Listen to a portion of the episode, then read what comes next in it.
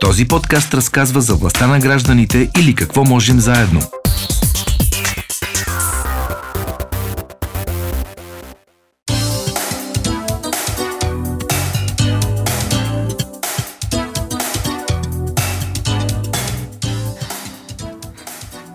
Здравейте отново, часа е 11.16. Започваме с властта на гражданите.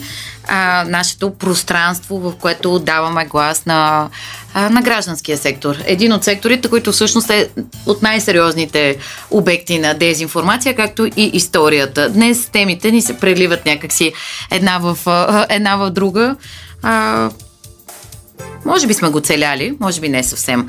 Да, днес продължаваме с а, един по един така схващанията за сектора, които се опитваме да ви обясним. А, темата ни е, що е то грантаджия? Как се финансират как се финансират гражданските организации. Аз поемам ролята на човек, който да пита всички тези въпроси, които много от вас се чудат. Ето и за предишната ни тема имаше в а, а, Viber групата ни Кой говори Дарек Радио въпроси. Това сега изследване как е финансирано. Къде, как и защо става финансирането на, на граждански организации, ще си говорим с две дами, които определено разбират от тази тема. Надежда Дерменджиева, ко-директор на Българския фонд за жените, организация, която а, така, подпомага граждански организации, най-вече в, а, за права на жените, но и не само. Здравейте! Привет! и Надя Шабани, изпълнителен директор на Българския център за нестопанско право, също голяма утвърдена организация с опити и анализи в областта. Привет! Здравейте! А Надежда и Надя, така ще ви, така ще ви Отделно, че работим заедно. Да. А, ще чуем и един репортаж малко по-късно на Марияна Корчакова за работата на Сдружение Спина Бифиде и Хидроцефалия България, организация от Варна, създадена от семейства на а, а, деца с специални потребности, пък да кажат те наистина на терен какво означава да работиш тази работа и защо ти трябват пари за нея. А, да, наистина, първо към, към вас двете, как, как, какви са начините за да се финансира една гражданска организация? Или може би на първо място, защо трябва да се финансира? Защото много сериозно битува мнението, че гражданските организации би трябвало едва ли да са доброволчески. Ми краткият отговор според мен е, че всеки Надежда труд... Дерменджиева да, говори. всеки труд а, заслужава заплащане. Особено когато е достоен труд. В моите очи, нали, всеки легален труд е достоен труд. Заслужава достойно заплащане. Разбира се, има доброволци, които работят безплатно. Ние по-късно ще стигнем mm-hmm. до там, но това е най- най-естественото нещо, когато ти работиш да получаваш заплата, когато за хора като нас, когато работата ни, живота ни и каузата ни горе-долу са се сляли в едно и смея да твърдя, че много от нас работим без почивка и няма събота, няма неделя, особено когато има шанс, примерно, за промени в закон или ти трябва да си на протест или да ходиш на работни групи, каквото и да е, а, то тогава ти нали, заслужаваш по естествен начин още по-добро заплащане, защото работиш денонощно. И не само това, смея да твърдя, че в НПО сектора особено устойчивата част от НПО сектора, всъщност вече сме развили толкова високо ниво на експертиза, че това реално е високо заплатен труд, поне нали, в другите по-редените държави. А, а, Но а тук мисля, че тук им виждам тази тенденция и специално ние в Български фонд за жените, когато работим с такива експерти, целенасочено се опитваме да плащаме заплати такива, каквито биха се платили в Европа. Да, Надя Шабани.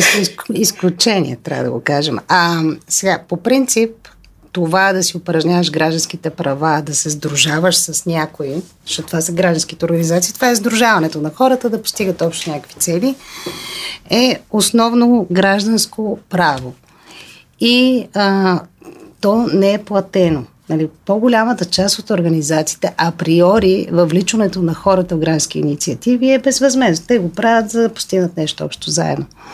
Но за част от тези инициативи се налага в определени случаи да да необходими ресурси. Например, искаш да се бориш с корупцията и в някакъв момент борбата ти е, срещу корупцията трябва да се напише анализ и да се проверят, например, определени поръчки или нещо подобно, или да направиш кръгла маса и затова правиш разходи и ти трябва съответно финансиране. Или, например, предоставяш определен вид подкрепа на уязвими групи. Една част от тази подкрепа, вероятно, ще ти трябват ресурси, за да я реализираш. Тоест, затова на гражданските организации в определен тип от дейностите, за да ги разгърнат, да увеличат мащаба, да обхванат повече хора, да могат да разгърнат дейността така, че не просто да отидат и да кажат на някой нещо, но да го подплатят с анализи, с информационни кампании, да създадат сайтове, например, които да улесняват достъпа на хората. Ето за тази част са необходими ресурси. Или пък, например, за някаква по-специфична експертиза, която трябва да се включи в дейността им. А, затова една част от гражданските организации, професионалната част от работата, за тази част трябва финансиране. Сега, източниците на финансиране са най-различни и затова казваме, че просперира гражданското общество и гражданските организации там, където има най-различни източници. Има възможност Организациите най-естествено набират подкрепа от тези, които а, са самишленици на техните каузи. Това са дарители, доброволци. Сега, контекста България е такъв, че все повече организациите стават влиятелни след своите общности и се увеличава броя на организациите, които набират средства чрез дарения от пряко подкрепящи ги хора, нали? което е чудесно. Нали? Това е най-хубавия начин на една финансова подкрепа на една организация. Но пък от друга страна трябва да си кажем, че държавата не е създава прекрасни условия за стимулиране на дарителството, например. Защото вие ако отидете в една държава, където старите демокрации, където всеки членува поне в пет организации и си знае и то му е част от гражданското участие, че той дава пари директно на граждански организации за каузи, за които той е съпричастен. Нали ще е за природа, за опазване на животни, за събиране на бездомни кученца и отглеждането им, за деца, за политика, за демокрация, нали, за каквото всеки му е важно. Да, но а, добре, да дадем пример с дарителството, защото наистина в България, когато много пъти сме говорили за това, случва се някаква трагедия. Ето, дори по някой път извън територията на България. Войната в Украина, земетресенията в Сирия и Турция, когато наистина хората мобилизираха огромен ресурс. Дариха най-вече, да даваме пример с Манол Пейков. Обаче те ще а, дарителите очакват в най-общия случай всичко това, че ще отиде за жертвите или за... за а, ако, за ако организацията каже, ами ние си дадохме заплати на служителите, да. защото те два месеца работиха нон-стоп и не спаха и носиха и организираха и така нататък. Със сигурност ще има посочване mm. с пръст. Вие харчите парите на хората, за да си раздавате заплати. Сега ще те спра тук, защото може да има някой и той трябва да си прецени другия път като дарява. Но мисля, че по-голямата част от дарителите, и това е също задача и на организациите да са ясни, когато събират ресурс, колко отива за административните разходи, защото има и административни разходи, нали? има доброволци, но ти трябва да наемеш и тир, който да закара нещата до някъде трябва ти някакви хора да обезопасиш, примерно и доброволците, защото някой път трябва да купуват и такива неща и ти трябва твоите координатори, които ако са постоянно заети, те ще трябва да им се плаща заплата. Така че тук задачата един път е на организациите те да са напълно прозрачни и аз вярвам, че голяма част от българските организации го правят и си публикуват годишните отчети, защото ние по закон всеки един от нас ежегодно показва всяко едно дарение, грант или каквото, какъвто и да е начин на събиране на пари, колко сме получили и за какво сме ги изразходвали. Така че и тези отчети са публични в агенции по вписванията. Но трябва и още повече това да го конегира своите дарители, за да са наясно дарители, когато дава, къде му отиват парите. Но няма как, при, особено при по-големи акции, винаги има една голяма част отива за директната дейност с целевите групи или каузата, така да го обобщим, но има и една част, която е административна, просто за да могат тези организации да реализират цялото нещо, защото иначе са, сам дарителя не може да отиде до място. Аз ако мога само да допълня, разбира се, то е ясно, да, че, че съм съгласна, но това, което аз виждам, аз съм мисля, от 12 години вече в сектора, смея да твърдя, че българите даряват Даряват не много, но даряват и даряват за различни каузи. Повечето от тях обаче са или социална помощ, или някакви хуманитарни кризи. И задачата, примерно, на организации като нас, като Бикос, като Дарителския форум, всъщност е да развиваме такава дарителска култура, че първо тя да е устойчива и второ да има разбиране и за социална промяна, не само за социални помощи. Тоест тези каузи, които са за социална промяна, те не са нали, толкова секси. Не знам даже дали това е точната дума, в които ти да можеш да видиш веднага резултат, нали, че е помогнато на някой възрастен човек или че някой е кученце е осиновено. Това е ти да даряваш примерно на, точно на някоя организация 10 лева на месец които отиват за офис на хартия или нещо, но да знаеш, че тази организация следващия път ще те представлява тебе в работна група или на протест или на каквото и да е друго или ще пише становище, но и да си със съзнанието, че социалната промяна може да не, да не доживееш да видиш резултат, нали? но че ти си дал нещо за това а, да се подобри цялостното ни живеене. Тоест, живота на обществото в България и на хората в България, а не просто, че временно нали, сме спасили някой, Закърпили което сме. в моите очи също така е нали, работата на държавата, която не винаги е добре свършена. И до там ще стигнем, но а, преди да чуем всъщност наистина какво представлява работата на да. една локална организация, не голяма, не богата, как, какво прави тя и как се mm-hmm. издържа, грантовете, защото ето ние казахме. Даже направо добре, че ми го подаде, иска да кажа, понеже почна с грант, грантаджиите. Значи, договора за грант един... Майко, първо, кои са тия, които дават грантове, значи, тия донори? Кой Това... може да дава Солос, грант? къде седи и как ги раздава? Той как става? Европа, Той вече е спря да дава, да. А, но... Ще трябва да сменим героя. За, за, аз първо искам да тръгна какво е грант и после да си отговорим на въпроса кой дава и кой може да дава. Защото в България проблема е, че кой дава на практика е много малко.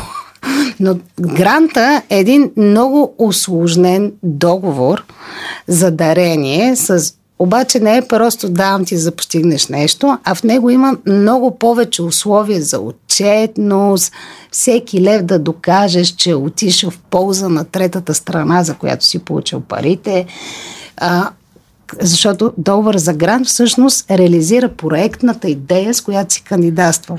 И обикновено това е адски сложно и дълго нещо с много отчетност. Затова гранта е един специфичен договор за дарение с множество условия, така да го кажем, усложнен договор. А, кой може да възлага през такъв договор, да го кажем? Може всеки, обикновено най-много го предпочитат институциите и тези, които разходват публично финансиране. Тоест най-големите грантомейкъри са институциите. Европейската комисия, българската държава. Това е а, альтернатива на обществената поръчка. Само, че при обществената поръчка там се възлага с договор за обществена поръчка и само цената има значение, като си избираш този, на който ще му възложиш, а при договора за грант ти избираш идеята и всичките тези условия, които искаш да бъдат постигнати. А, Държавата на кого дава грантове? Е, сега тук е въпросът, че тя въобще или почти не дава, защото българска държава въобще не я интересува темата за гражданското общество. Тя го оставя на самооцеляване. Нали? И затова публичното финансиране в българската държава, макар че като сме влизали в Европейски съюз, сме обещали, че като сме затворили вероятно главите, свързани с върховенството на закона, демокрация и така нататък, сме обещали, че ще поддържаме гражданското общество, добра среда да се развива. Но там насетне българската държава, публичното финансиране е следното. Има една част, която е за финансиране на социални услуги. Та минава обаче не през договор за гранта, през възлагане социални услуги имаме предвид. Които да се извършват от частни доставчици. И разбира се, голяма част от тези частни доставчици доставчици са граждански организации, защото просто ти не можеш да печелиш през социални услуги, затова няма много фирми, които да, няма интерес. да работиш А гражданските организации в случая са обикновено родителски организации. Спина Бифина, между другото, е чудесен пример, който ще чуем след малко. Ангажирани родители или близки, които искат да решат някакъв проблем, накрая се фащат и правят социални услуги, набират допълнително пари през други донори, защото търсят качество. А, другия сегмент е, примерно, в домашното насилие има един много малък ресурс, който също се дава. Тук там е малки секторни, но те в фон култура също дава на граждански организации, които работят в сферата на културата. И това е всичко. Нямаме, примерно, за защита на човешките права, за борба с корупцията, за отвореното управление. Неща, които това е част от концепцията за държавата. То гражданското общество не е тема на гражданските организации. Нали, понякога път някакси оставаме с а, иллюзията, че това е само проблема на гражданските организации. Които си говорят сами за себе да. си. Гражданското общество е демок... част от демократичното общество, в което ние трябва да живеем. Просто те се борят най-активно за него. Да, да дадем наистина и пример с а, домашното насилие. А, това е голяма тема на Български фонд за жените. А, ето, имаше случай с. А, а, една, една от последните убити жени, която е потърсила помощ от а, гражданска организация, не е имало как да й се помогне. Всъщност тогава недоволството се изля именно върху организациите, които ето те те хем получават финансиране за да. а, това да пазят, да помагат на жените, хем не си вършат работата. Как можем да обясним този...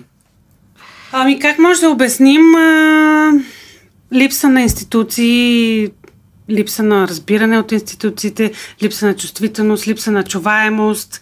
А, аз смея да твърдя, че по нашата кауза диалога с институциите 2018 година, когато стана скандала с Истанбулската конвенция, беше провален. Тоест, ние се озовахме пред затворени врати на институциите. В институциите има експерти, да, обаче експертите по темата са в гражданския сектор. Много е сложна темата.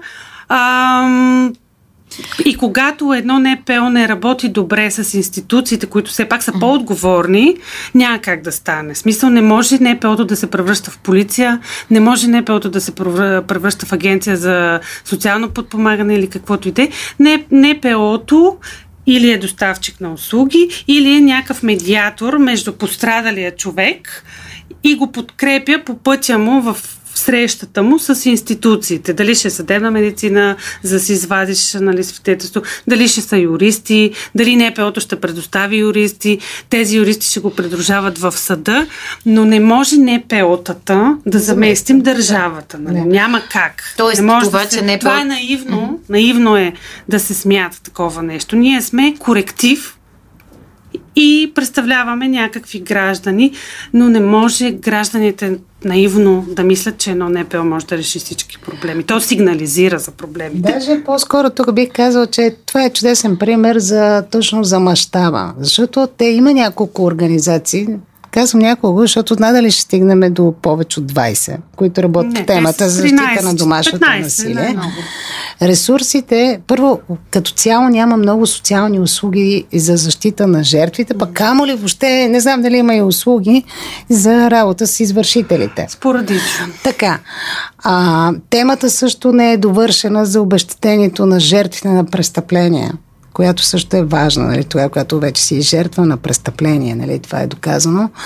А, така че има малко ресурс през социалните услуги. Малко са донорите въобще в България, които дават, които дават допълнително за някакви иновативни, нови програми и кампании.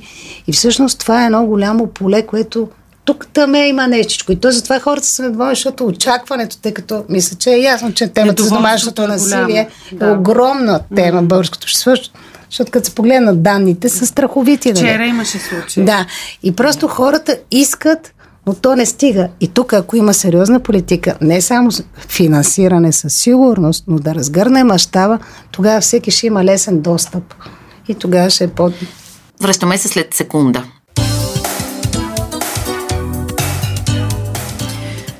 Здравейте отново на всички, които ни чуват, а и ни виждат в а, страниците на Дарик Радио в социалните мрежи, както и на нашата Viber група, кой говори Дарик Радио, където продължават дискусиите по темата за ролята на Русия в учебниците по история. Самия факт, че тази тема а, така предизвиква толкова усилени дебати, мен поне ме успокоява, че сме ви предоставили полезна и интересна информация и че нужда от такива разговори има.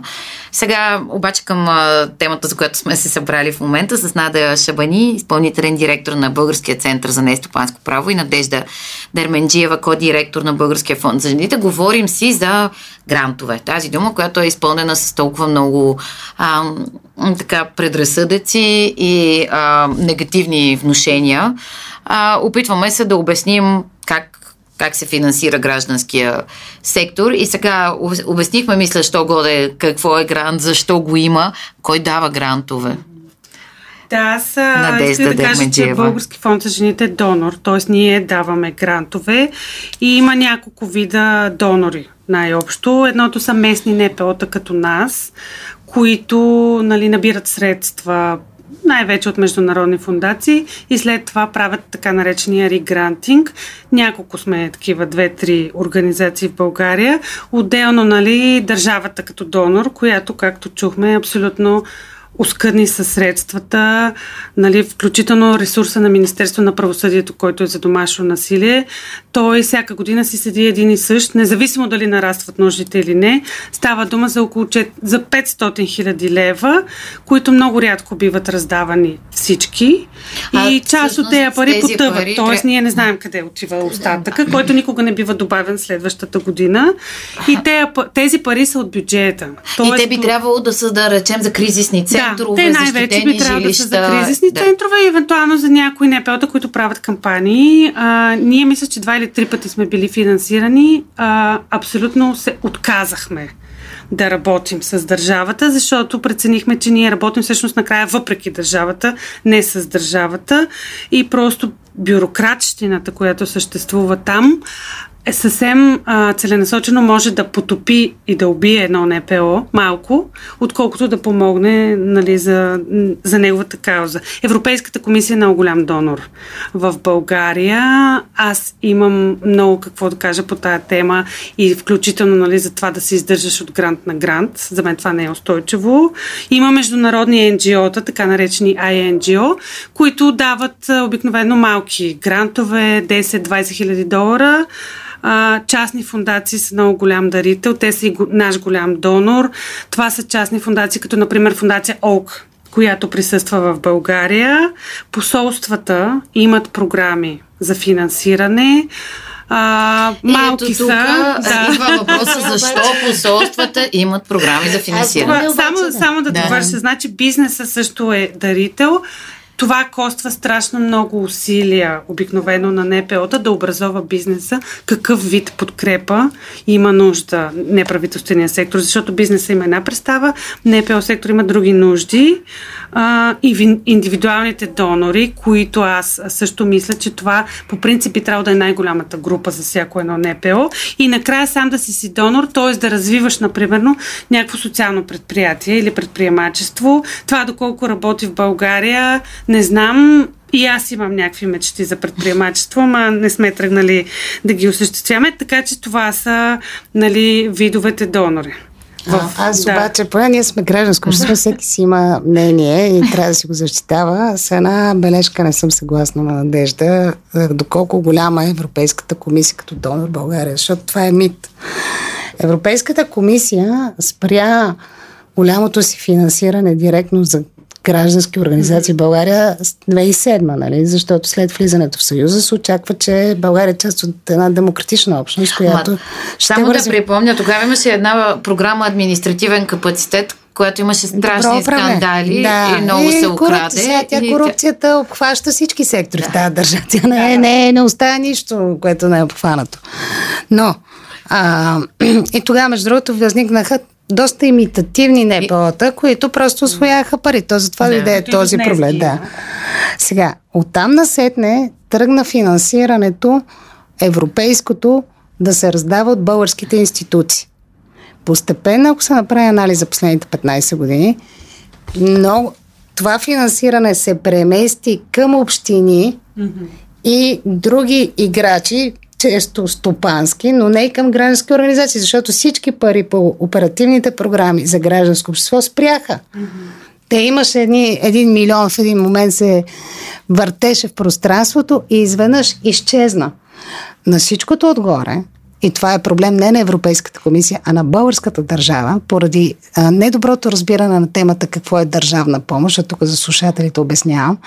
Комисията има едно правило, то е в договор за Европейски съюз, който се казва, когато финансираш стопански субекти с грантове, защото само да кажа, че най- най-много грантове европейски не взимат не пилотата, а взимат български фирми за различни проекти, но а, имаш правилото да не нарушаваш лоялната конкуренция. И се на, налага едно правило до 200 000 евро за 3 години.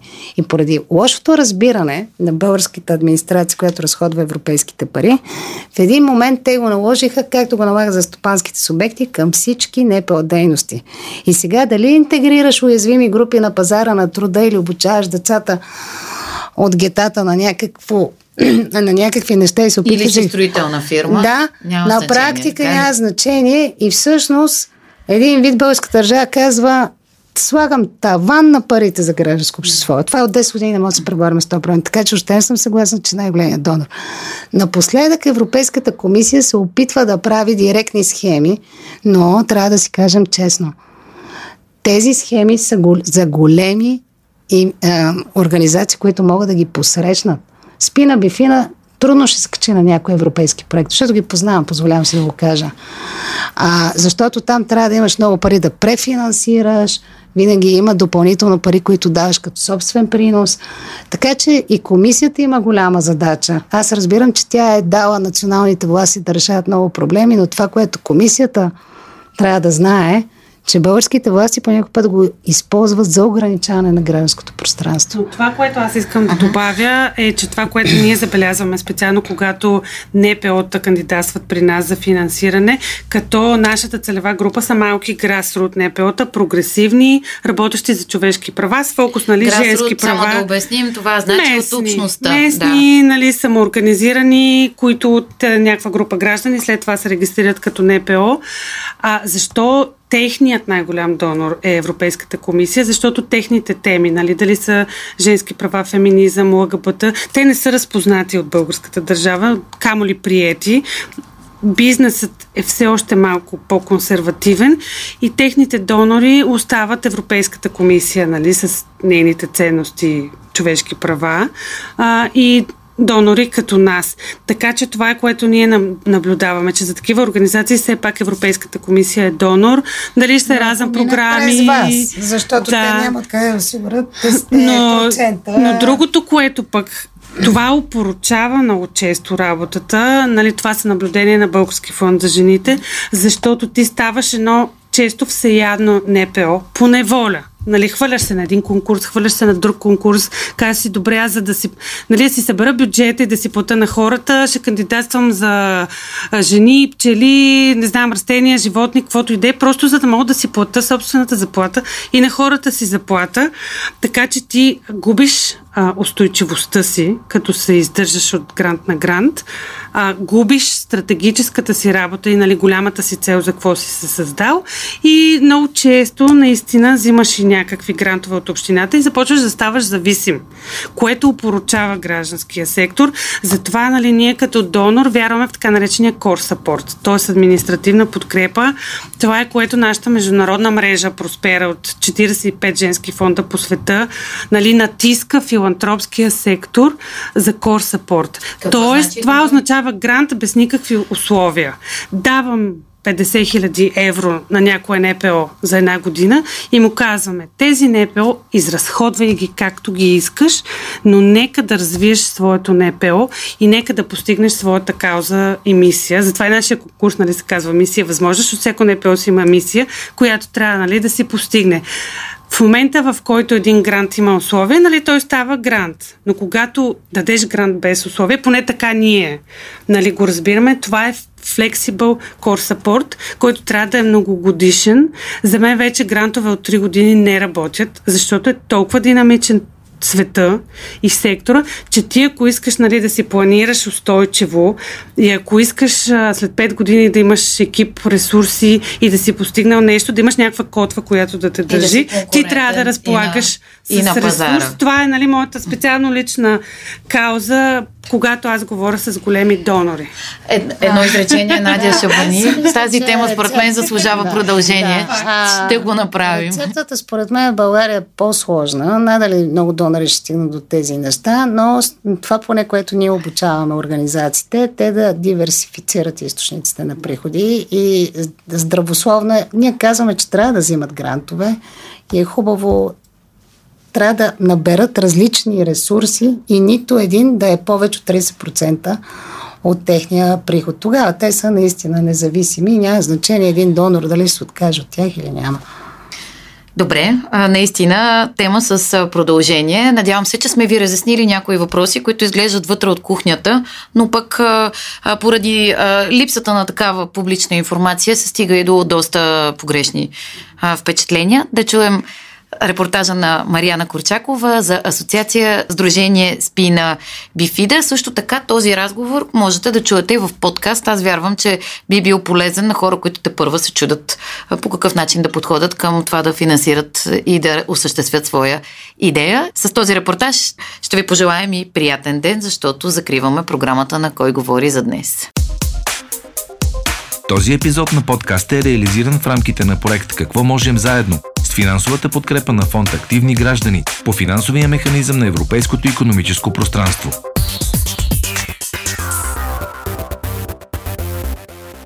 Началото е преди 12 години. Тогава те са били просто родители, всеки със своя личен живот и образование в различни области, разказа Славея Костадинова от Сдружение Спина Бифида и Хидроцефалия България. Целта ни беше да се подкрепяме, но на първо място да създадем една подкрепяща се общност и добре информирана. И това го направихме именно чрез един интернет сайт, който стартирахме и за който вложихме много усилия да публикуваме наистина надежна информация.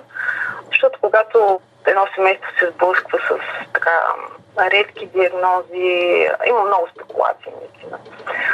Продължихме да работим за това да създадем тази сплотена общност именно чрез летните лагери, които стартирахме. Стараем се да се събираме поне веднъж годишно а, семействата и децата, за да обменяме опит, но и да учим много неща. Лагерите ни много често са свързани с обучителни дейности. Какво друго правим? Подкрепяме много млади семейства или пък семейства, които се сблъскват с нов тип трудности, свързани с диагнози на децата си.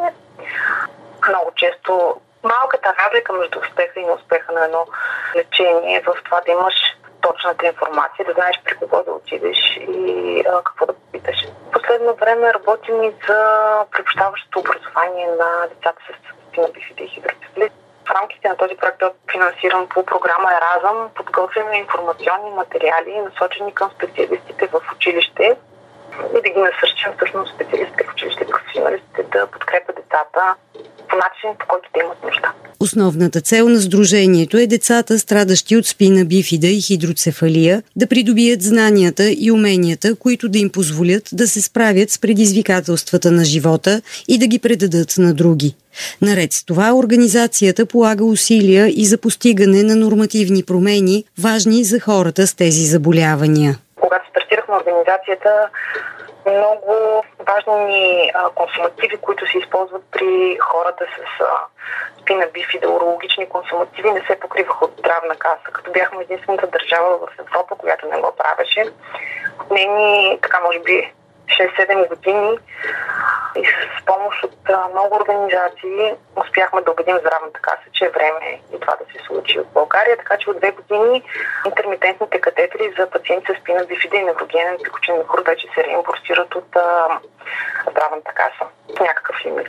Сега борим се да вдигнем този лимит Съвсем очаквано, много от родителите са силно изплашени от диагнозите, но една от целите на Сдружението е да им покажат, че това, че бъдещето на детето им не е такова, каквото са си го представили, но колкото и да е неприятно, не е нещо, което ще ги лиши от щастие, сподели още Славея Костадинова и разказа за конкретните неща, които вършат. Имаме семейства, които се свързват с нас и казват, ами да, детето ни е с пина бифида с по-лека форма. Ние само искаме така тук да дойдем и да участваме в вашите инициативи. А в последствие детето се влушава. Ние им подаваме информация къде да отидат. Те отиват, вземат оферти в, от чужбина. Оказва се обаче, че става въпрос за десетки хиляди евра а, хората започват кампании. Ние отново им казваме, не дейте, започвайте кампания, обърнете се към здравна каса. Има възможност за финансиране в рамките на отдела за лечение на деца в чужбина, да получите финансиране. Те кандидатстват, помагаме им с това да съберат документи, казваме им къде могат да отидат да извадят ЛКК и как да попълнят този този документ последствие отиват на лечение, връщат се. Лечението е продължило един месец. Двамата родители не са работили за този месец. Обаче ние казваме, че социалните могат да им отпуснат средства. Те подават документи. От този тип помощ, която на практика ние един лев не сме дали на тези хора директно, но а, детето в крайна сметка е здраво, семейството е, що годе, психически устойчиво вече и се чувства добре. Финансирането на Сдружението е основно чрез проектите, които изпълняват. Получават и дарения, минимален дял идва и от членски внос. Сами подготвят проектите си, което по думите й им помага, защото те най-добре познават специфичните си нужди. Годишните отчети публикуват на страницата си, а на въпрос дали е чувала обвинения, че тяхната организация освоява пари без да прави нищо, Славея Костадинова отговори така. Не. Действително, чувала съм подобни обвинения към като цяло към НПО средите, но за нашата организация не съм ги чула, може и да се говори, може да ги има. Готова съм да защитя всеки един от проектите, които сме правили с нуждите на хората, които е посрещнал. Просто това е което, което съм убедена. Другия мит, който се носи в обществото е, че чрез това финансиране се влияе върху организациите да работят в една или друга посока. Има ли опити за влияние при вас? Мисля си, че когато търсиш финансиране по проект, ценностите, които има всяка организация, те малко или много се припокриват вече изначално с ценностите на донора, който отпуска средствата. Примерно, когато търсиш финансиране от Европейския съюз, ти изначално вярваш в идеята на едно, на едно голямо европейско семейство. Аз няма да отида и да искам средства за наши инициативи, ако аз наистина не вярвам в това нещо.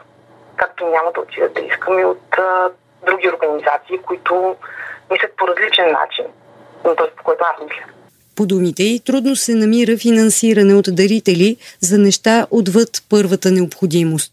Хората предпочитат да даряват пари за непосредствени нужди – отопление, покъщина, храна, но когато става дума за обучение на хора, така че да могат да живеят пълноценно, въпреки заболяванията си, вече е по-сложно. Много е трудно да им обясниш, че всъщност ти искаш да научиш тези хора да да учат да работят, да се развиват, да си търсят правата, когато изпаднат в нужда от лечение, да знаят, че здравната каса може да покрие голяма част от тези разходи, а не да ги търсят от дарители. Да си в неправителствения сектор е много трудно, подчерта Славея Костадинова и призна, че в годините и е минавало през ума да спре да се занимава с тази дейност. Аз не мога да кажа, че успявам да... че защо мога да се издържам с това нещо, като човек, който се занимава ежедневно. И мисля, че съм получила, за съжаление, за мен и за семейството ми някакво, някаква, кой знае каква материална не награда, как да го кажа, за някакво размерите или заплащане или какво. Много пъти съм си мислила лично аз, дали пък просто да с тези знания и умения да не отида да си направя собствен бизнес, някакъв си, да започна някаква работа другаде. И тогава си казвам, добре, кой ще дига телефона и тези хора, които имат нужда от точно тази помощ, които сега им се е родило детето и не знаят къде да отидат, какво ще се случи с тях. Държавата не е подготвила механизъм, който да замести неправителствените организации в случая, каза още тя. Няма кой да обяснява на младите родители какво им предстои, за разлика от други европейски държави. Ние сме а, част от Международната федерация за дете на бившите и много така общуваме с колеги от асоциации в други страни и там нещата наистина са много по-добре уредени от финансова гледна точка. Те получават а, директни субсидии от държавата, защото държавата цени това, което те правят. Защото тя знае, че тя няма механизмите и не е толкова гъвкава, че да предостави тази услуга на, на хората, които имат нужда от нея. И затова финансира точно тези специфични услуги на НПО-тата, които са като, като нашите. Когато нападките и негативите станат прекалено много, не е трудно човек да се откаже. Това обаче не е от полза за хората, които се озовават в трудната ситуация, добави тя.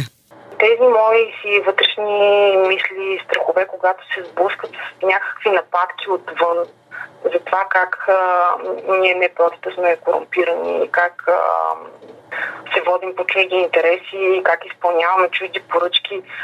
Ами не е много трудно просто да кажеш стоп и да се изправиш и да си тръгнеш. А вас какво ви спира? Тези хора. Просто това, че няма кой друг да го прави. Просто наистина а, си давам сметка, че това са човешки животи, които зависят от това да си дигна телефона, защото тези хора се обаждат с, наистина с много важни проблеми, които трябва да бъдат решени много често в рамките на часове. И, и ако аз не си дигна телефона, обричам деца. Не искам да, да изглеждам прекалено важна. Аз не, не съм важна в случая. Някой трябва да го прави това нещо. Този епизод на подкаста е реализиран в рамките на проект Какво можем заедно с финансовата подкрепа на фонд Активни граждани по финансовия механизъм на Европейското економическо пространство.